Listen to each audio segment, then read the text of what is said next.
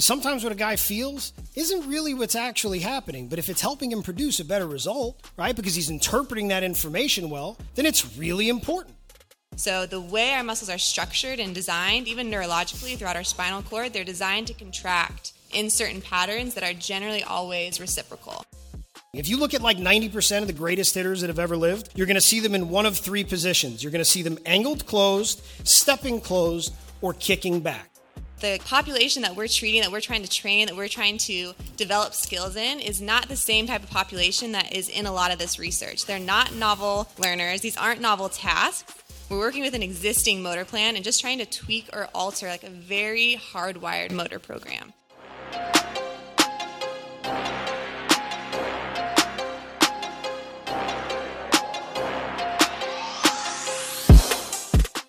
Fellas, fellas, fellas, welcome back to the Farm System Podcast, your home for baseball development. We're here for you, by you, and with you. I'm your co host, Joey Cunha.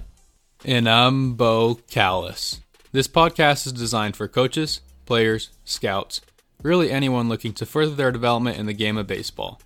Here at the Farm System, we take pride in being lifelong learners, and we are here to be a bridge from where you are to where you're going. We'd like to welcome back our veteran listeners. We're happy to grow with you again. We'd also like to welcome our first time listeners, the rookies. Don't worry, every vet was once a rookie. This podcast is brought to you by our partners over at Baseball Cloud, professional data for amateur players. Baseball Cloud allows players from all over the country to consolidate data from their performance into a centralized location. This allows players, coaches, and scouts to effectively track, compare, and view players' results through the use of graphs and a multitude of other visual analysis tools within seconds. Learn more about their software at baseballcloud.com and follow them on social media at baseballcloudus. If you haven't yet, make sure to check out the online marketplace of resources we put together at thesystem.farm. We have a multitude of different sections including drill videos, practice plans, discount codes, job listings, unsigned players, and so much more. Our premium membership gives you full access to travel ball rankings, player rankings, chat boards, as well as other features that we'll be releasing in the coming months. Make sure you're a member at the system.farm. That's the system.farm. On this episode, we feature part one of 108's presentation at Pitchapalooza 2018, presented by Eugene Bleecker and Emily Ferree. Don't leave that dugout. We got Bo and Joe coming up next on the Farm System, right here, right now. Thank you, Lance. Kind introduction. Um, first, I want to thank Lance for putting on such an amazing event. I mean, obviously, the turnout is unbelievable. Uh, it grows every year. Uh, this is like the one time during the year we have this and the ABCA where we can go to share information and gain knowledge and get around like minded people because, for the most part, the rest of the year we're all on an island, right? And half the time, you know, you don't know, you're testing stuff out, trying stuff. So, you know, thank Lance, thank my family. And I have uh, Dr. Emily Ferree with me as well. So we have two facilities located in Southern California. Anybody that has one facility, don't open up a second one, right? Because you're going to have to work ridiculously hard. It's very, very tough between both shops. Um, so, two, we uh, started a partnership with the Biomechanics Lab uh, about two years ago. And in the last year, we've had the opportunity to test things at a considerably higher degree. We've been able to send a lot of players through there uh, to continue to work together on gaining a better understanding of what we're actually seeing, what we're actually doing, uh, testing results, and trying to understand more about how the body moves in relation to hitting and throwing. Uh, I would say that we are data influenced, but results driven, right? So uh, hopefully you'll get an understanding of that through the rest of the presentation. Uh, and we also have a unique cross section of clients, right? So we had an 11 year old that came in for an evaluation about two months ago. He was 78 to 80 off the mound and topped out at 81 is 11. Right? We're in Southern California. We see unbelievable players. We got the opportunity to work with like, I don't know, maybe 14 or 15 kids on the USA team at different age brackets this last year.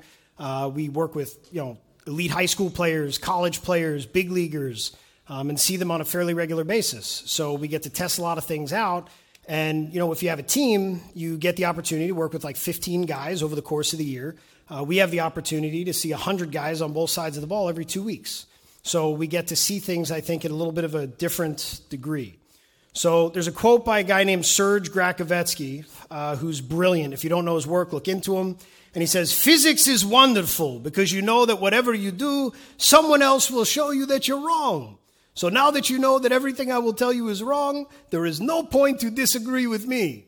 So, look, some of the stuff in the presentation, like this is going to challenge some of the thinking that we've had in the past, uh, which I think is a very important thing to move forward. So, here's a quote from John Ioannidis from Stanford University. It can be proven that most claimed research findings are false. Think about GIRD, right? Guys hurt their arms, and then all of a sudden, like we test them, and a doctor says, oh, well, you know, this arm can go down to here, this one can go, only go down to here. And then we come to find out later that that's just a natural adaptation of the human body to gain external rotation in the throw, right? So there's no correlation between that and the actual injury. So, next one lowering the mound. I know Kyle looked into this a while back. We did the same thing. We had an elite high school baseball player that's 16 that was up to 96 throw pitches off the mound and flat. Off the mound, he had less than 20 newton meters of torque. Less than 20. On flat, he was 105. He didn't have the time to get his arm up and get it to turn and capture at the right time. So there's a lot of things that have been said or we look at, but we need to continue to look at a little bit differently. So, all too often, science is presented as trafficking in absolute truths. On the contrary, science is a framework for interpreting, systematizing, and predicting nature based on empirical observation. Here's the deal man sees apple fall from tree. Man says, Why does apple fall from tree? man discovers why apple fell from tree. Baseball coaches are not by nature scientists. That's not how this thing evolved, right? So we are coaches that got results doing certain things, right? Like slow is smooth, smooth is fast, right? That's not wrong. There is nothing that is wrong. Everyone in here, there's nothing that anybody's done that's wrong. Individuals interpret information differently, and as a result, different things work. If baseball coaches were scientists, how this thing would have started was testing empirical observations. Like, why is it that when I tell him to swing down and him to swing up, he creates a better result with this one and he creates a better result with that one? Why is it that we didn't test, okay, well, how come when I tell this guy that's 87 to go smoother and easier, he's at 90? Right? He's trying less hard but producing a better result. Understanding those questions is extremely important to continue to move the needle forward. Okay? So last year we did the presentation. Uh, it was predominantly on hitting. Um, one of the things that we tested was angles of the lower half uh, when we swing, right? So everybody, the scissor gained a lot of popularity, right? Uh, being closed off is the same thing. If you look at like 90% of the greatest hitters that have ever lived, you're going to see them in one of three positions. You're going to see them angled closed, stepping closed, or kicking back. Because as human beings, we're reciprocal movers. And we tested this in the lab. We already knew it worked. We empirically observed that it worked. Like we were telling guys to do it and we tried it and messed with it and guys were improving exit velocities, time to contact was better. Like guys were getting results with it. Jose Altuve got results with it really, really fast. Miggy told him, why don't you try that? And he did. And then he you know, does an interview and says, oh, this is where I get my power from. He feels it. He doesn't need a lab to know that he's doing it. He's producing a better result. But we went to the lab and we tested it and we got the results back.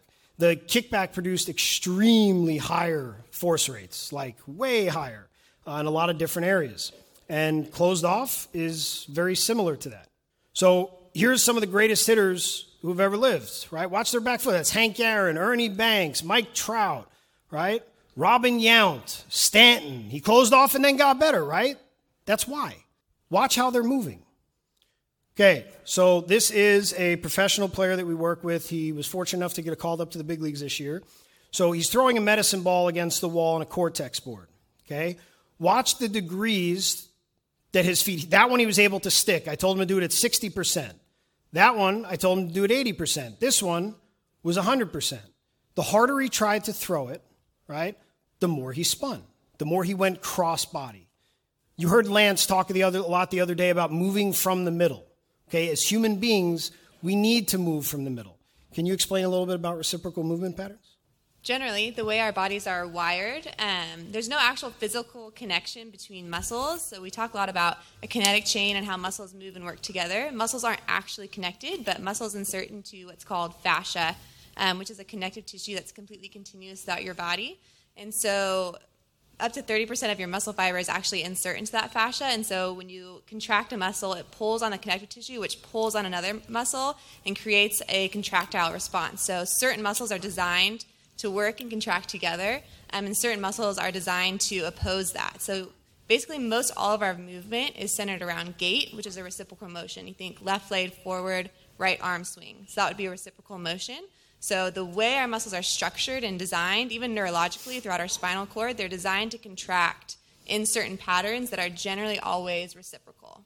Not only is that creating a better or more optimal length tension relationship in the muscles, right? It's also stopping the hip sooner. You've heard everybody talk about, right? Like Jason was talking about uh, in the better hitters, they decelerate better, right? They decelerate better. How about this deceleration? How about these guys just sticking baseballs? Okay, think Mike Schmidt. Here's Trout. JD Martinez, look at the angle of their hips. It's closed, it's not open.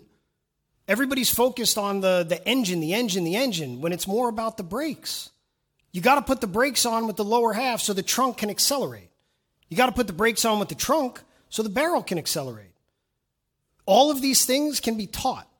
They're all everything is a teach and everything is a non-teach. You don't teach everybody to do the same thing, but these are ways to become more efficient with hitters. And like Look, we haven't uh, gotten the opportunity to test all of these in the lab yet, but I already know what the results are going to be. Why? Because I'm not, like Ferb says, I'm not weird. Look at it, right? Like these guys are doing this because of that. When you hear A Rod, one of the greatest, he got blown up on Twitter. Blown up on Twitter. We're talking about one of the greatest hitters that's ever lived, right? Blown up on Twitter for talking about his barrel being above his hands, right? Blown up on Twitter for talking about his lower half. He doesn't know anything. Maybe you don't know what's actually happening inside his body and you don't know what he felt. When you watch him talk about Turner and how his legs look like thousand year old tree trunks screwed into the ground, watch the swing. Like if you watch his swing at the end of this, like, look at that. He's stuck. He's stopped. He's creating a better impulse on the ball, like a, big, a bigger explosion by doing that. Okay, so this is a really powerful video. This is one of the greatest right handed pitchers in the history of the game. Okay, Pedro Martinez, like what, 5'10, 98, 20 years, never had an arm injury.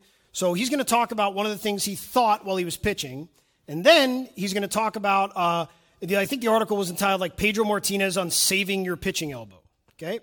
Where the release point is. You said you, were, you threw it out in front of your face? Yes, I wanted to You kind try to get as far as home plate as you can. I wanted to have imaginary tube where I wanted to have my, my hand, where I kind of wanted to see it and then follow the ball. And this gets exposed and doesn't have the time to get properly on top like it should. At no point did he throw from that slot ever once in his entire career. He had optimal movement. Was the thought for him to get over the top important? Yeah, for him.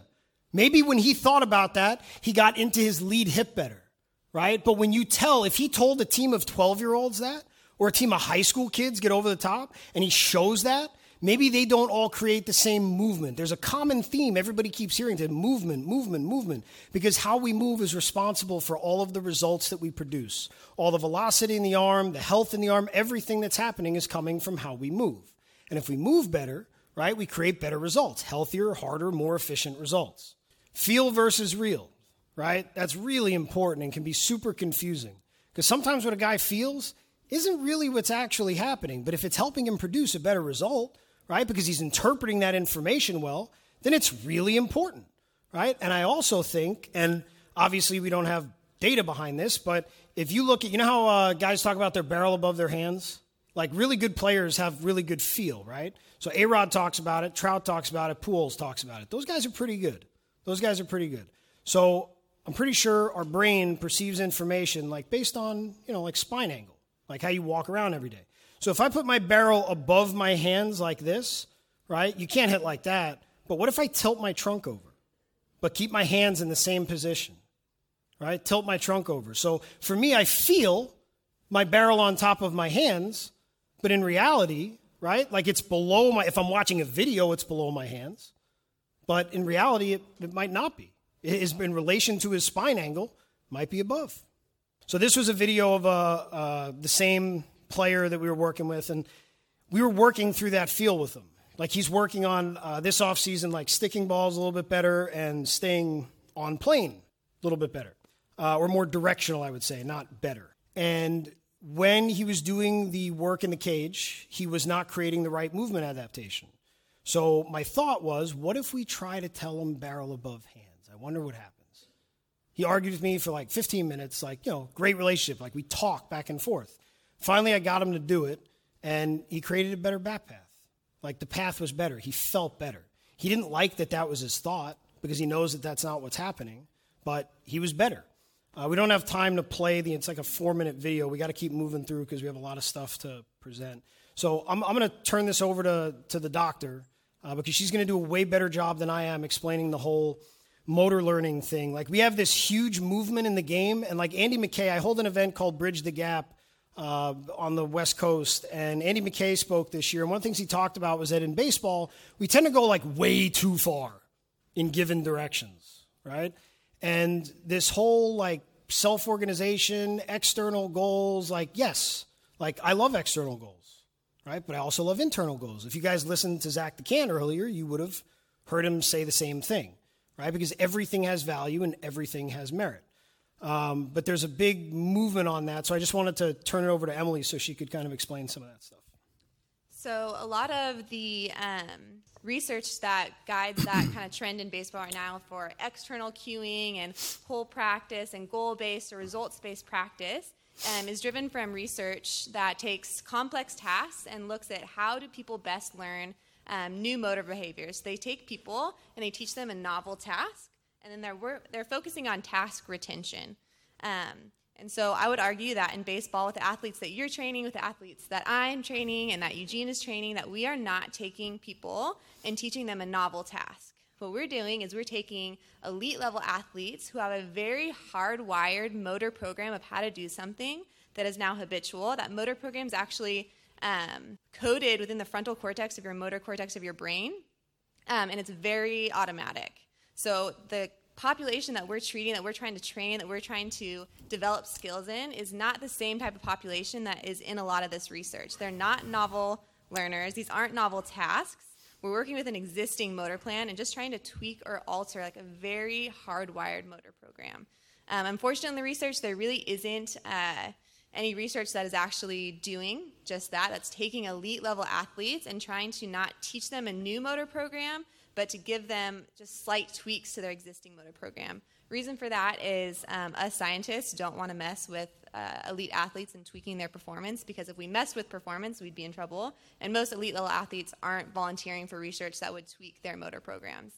Um, so I would argue that potentially the research in motor learning that may be most applicable to your athletes, to elite level baseball players, and to what you're actually doing with your athletes um, is research in the neurologic sector on gait retraining. So walking is extremely automatic. None of you think to yourself, heel, toe, left leg, right leg, right arm swing, left arm swing. You can walk in variable environments with different shoes on at different cadences, and your gait is generally the same always. Gait and walking is actually pre programmed in your spinal cord.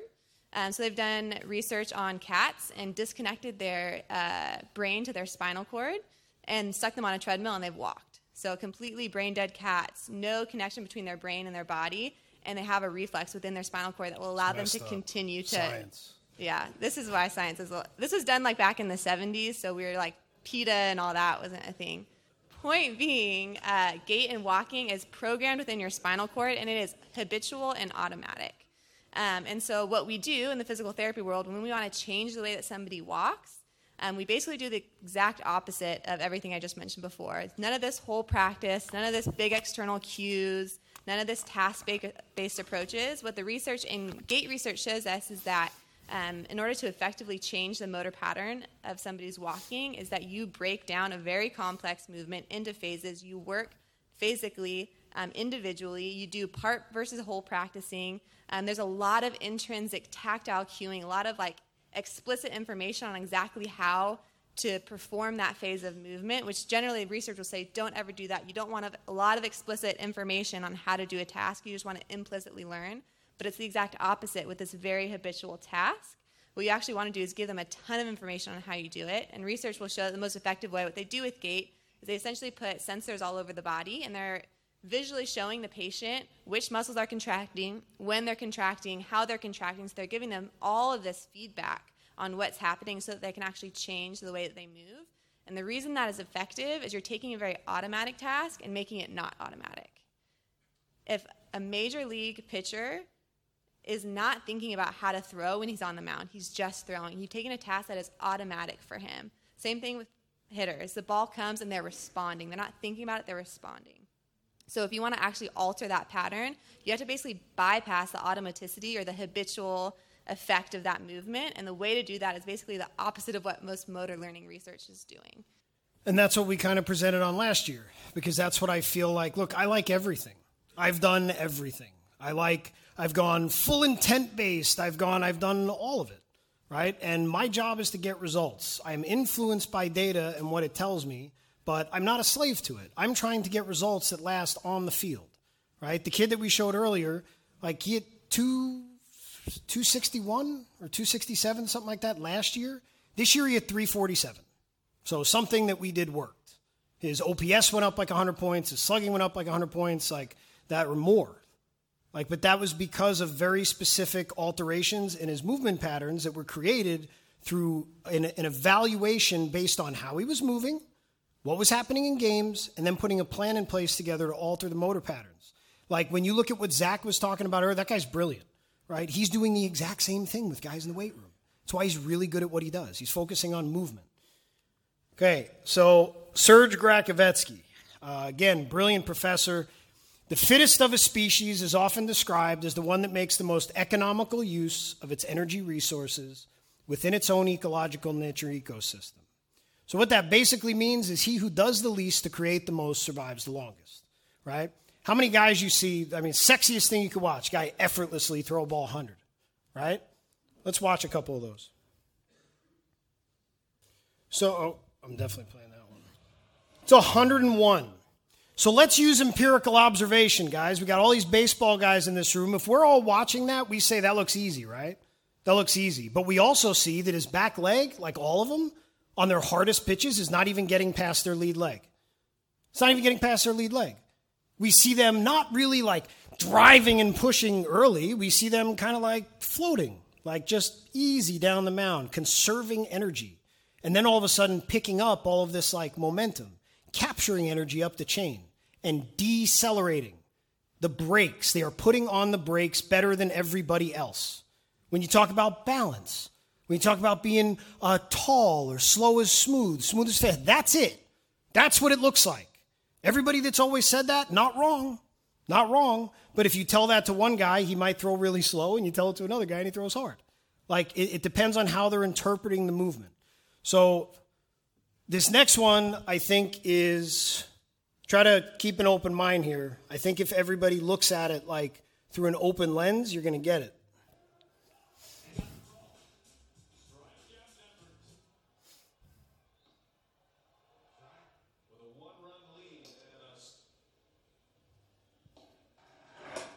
Okay. Recoils. Who decided that it was bad decelerator strength? A doctor? Is that the same doctor that gives a guy that comes in with an arm issue like a trash throwing program and tells him to go work on his decel strength and he's going to be fine? And then after three months off, he goes back to throwing and he still feels like crap? Is it that same doctor? Like, I think so. I think so. Because when we first started, like, looking into this, I was working with a hitter last year during the off season, and we're working on trunk decel moves. And I had like a random thought, like, what if that's where the recoil comes from too? What if it's just a decel of the trunk? And then I started calling a bunch of crazy people like me. I called Wes. I think I called Lance. I called a bunch of people, and they were all like, "Yeah, totally, totally could be." And then after a couple of months, like I got the balls to try it, like to tell a kid to do it right? The kid was a rising junior in high school, 16 years old, never been above 85, right? I think it was like 85.3 or something like that. And just everything leaking forward, everything kind of just folding across, kind of jumping forward. Everybody has a guy like that, you know what I'm talking about. So I just told him. I told him, I said, dude, you ever watch uh, Severino? You ever watch how he kind of conyo finish, like pimps the finish? Oh, by, yeah, right? And by the way, like, who were, have you ever seen anybody that doesn't throw fuel that does it? Like if we were on an island right now and we didn't have any of the information that we have, and we saw a group of guys throwing really hard over here that did it, and a group of guys that didn't over here, is the first thing we're going to think to ourselves, you know what? The back of his shoulder's probably weak. Like, probably not. Okay? So I told him to try it, and he did. And guess what? In that bullpen in 20 minutes, he jumped four miles an hour in peak EV, averaged three higher, sat 87 to 89 for the rest of the summer, and committed to a big D1 program that summer. Like he felt better, his arm felt better, felt easier. So now I'm going to turn it over to the doctor because we tested this in the lab. Um, so it is my hope and goal today that you all realize that this idea of weak decelerators um, with an arm recoil is a total myth. Um, so what is actually happening when an arm recoils? It's not that your decelerators have just completely stopped working for you. In fact, it's the exact opposite. So what is actually happening when an arm recoils is you have something called a muscle spindle reflex working, and your overall fascial kinetic chain is also at work.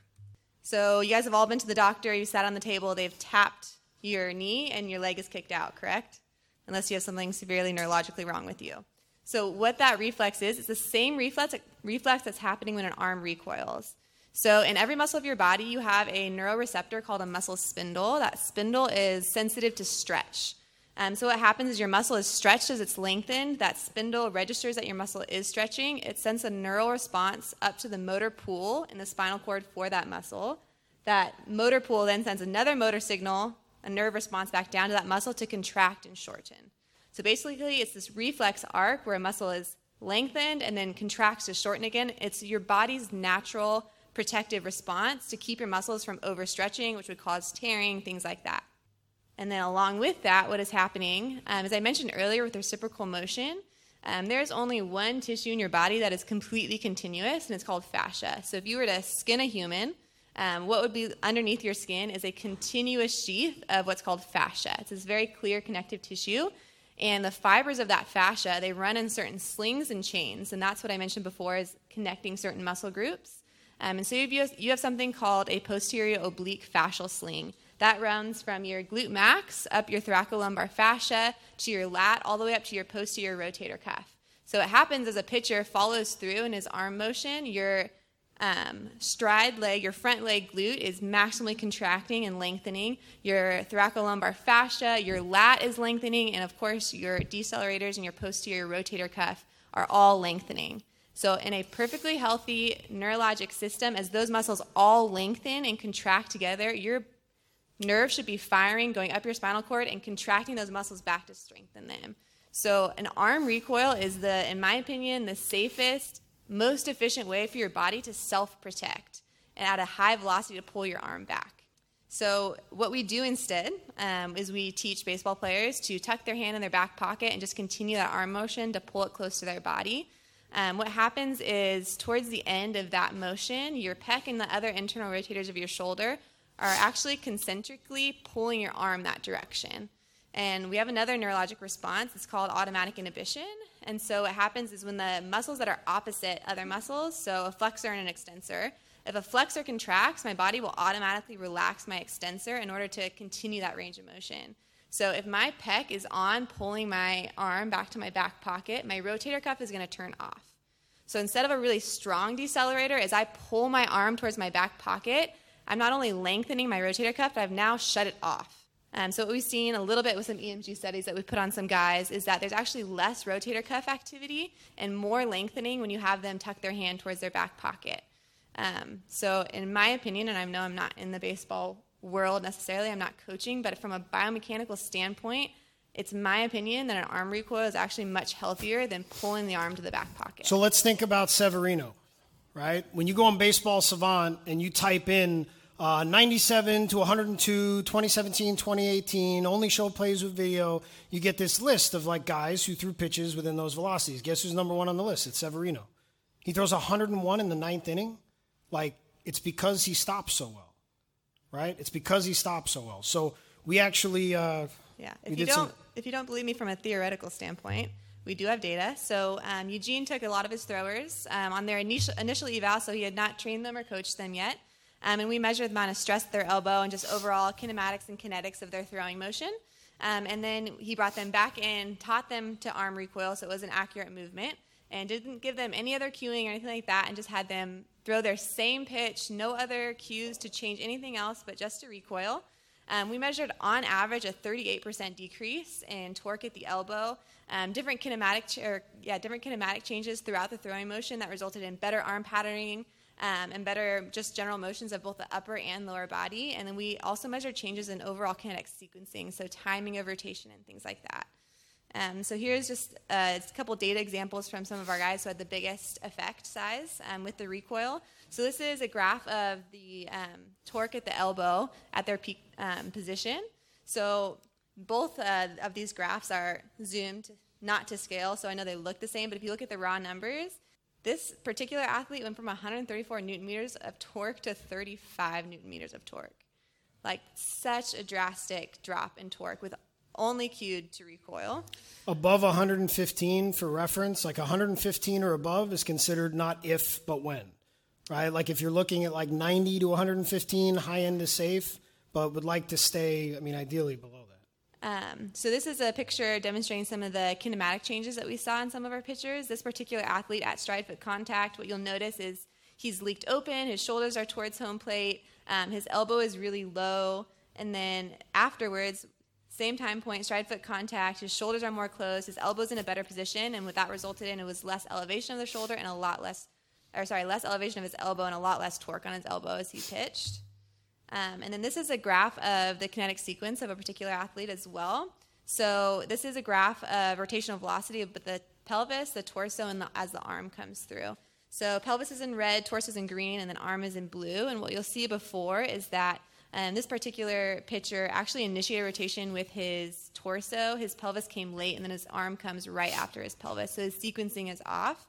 Um, with only the cue to recoil, this is his kinetic sequence afterwards, and what you see is actually proper sequencing, initiating with his hips, very closely followed by his torso, and then a slight lag with his arm. So, what I would say about that entire thing is that if you cue a guy to do it and he does it poorly or like crap, then it's not good. Like, it's all about how we move. Whatever you give a player makes no difference, right? If it causes a good movement adaptation, it's good. If it produces a bad one, it's bad. Really simple, right? So, uh, the point of that entire thing was to open up because we see we see guys feeling better. Like we don't, it's not everybody, but we you know we don't do it with everybody or say force up. Some guys just naturally do it, right? And for some guys, if you're a stiffer mover and they try to do it, they pull slack out real quick, so they decel a little too early.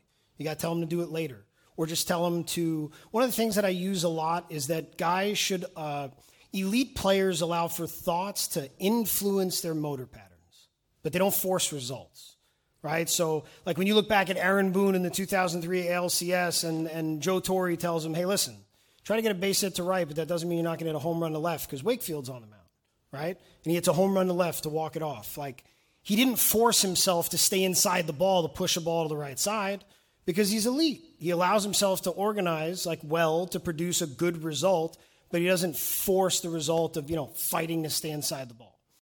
Gotta love when Eugene gets fired up. This call takeaway is brought to you by Yakkertech. Yakkertech is the gold standard for measuring spin rate, velocity, trajectory, and most important, spin axis of a pitched ball. No other system captures such clarity on a moving ball. Learn more about their system at yakkertech.com. Also, follow them on Twitter, Instagram, and Facebook to stay up to date at YT Ball Tracking. That's at YT Ball Tracking. Yeah, Joy, what was your biggest call takeaway from the presentation? Yeah, I mean, uh, one of the biggest things um, we talked about, obviously, you know, recoil there is going to um, ruffle some some feathers, right? Uh, uh, for a long time, it was viewed um, a different way, and obviously, it kind of just comes back to, uh, you know, a lot of times we start um, thinking one thing or another um, off of like preconceived notions. Don't get me wrong. I mean, just like Eugene was saying there, um, there's definitely people that can do it out of sequence. There's people that can uh, be cued to do it and do it wrong. Everything comes um, back to the movement, right? Um, you know, guys can do kickbacks, right? And if they do them wrong, they can still hurt their back. And if they do them, um, you know, there's a right way and a wrong way to do a lot of these movements. And just because, um, you know, people are going through them or trying them doesn't necessarily mean you're doing it the right way. So that it obviously makes sense that a lot of people, um, if you tried it or you tried it with a player and it didn't work, um, you know, again, it's probably how they're doing it, right? And the same thing with a kickback or anytime we talk about any of that deceleration stuff as well. but how about you, Bo? Yeah, absolutely. Mine's more from like an overhead view. Um, obviously, when these kind of episodes, it shows us that the game is going through a transition. Um, and these type of people like Eugene and Emily are at the forefront, kind of laying the groundwork for the future. Um, you know, obviously knowledge is power when it comes to player development, and coaches that can kind of speak that language, those guys are getting plucked for big time jobs. So happy that we were able to share this with our listeners, and hoping they find some valuable takeaways. Yeah, absolutely. And, you know, uh, again, guys, make sure to check out uh, the online resources that we put together and uh, make sure, too, to rate this episode, share this episode. This is part one. Um, we'll get into uh, part two and we'll release that um, next time. So make sure to stay tuned for that. Um, but from us and our partners over at Baseball Cloud, until next time, Farm System out.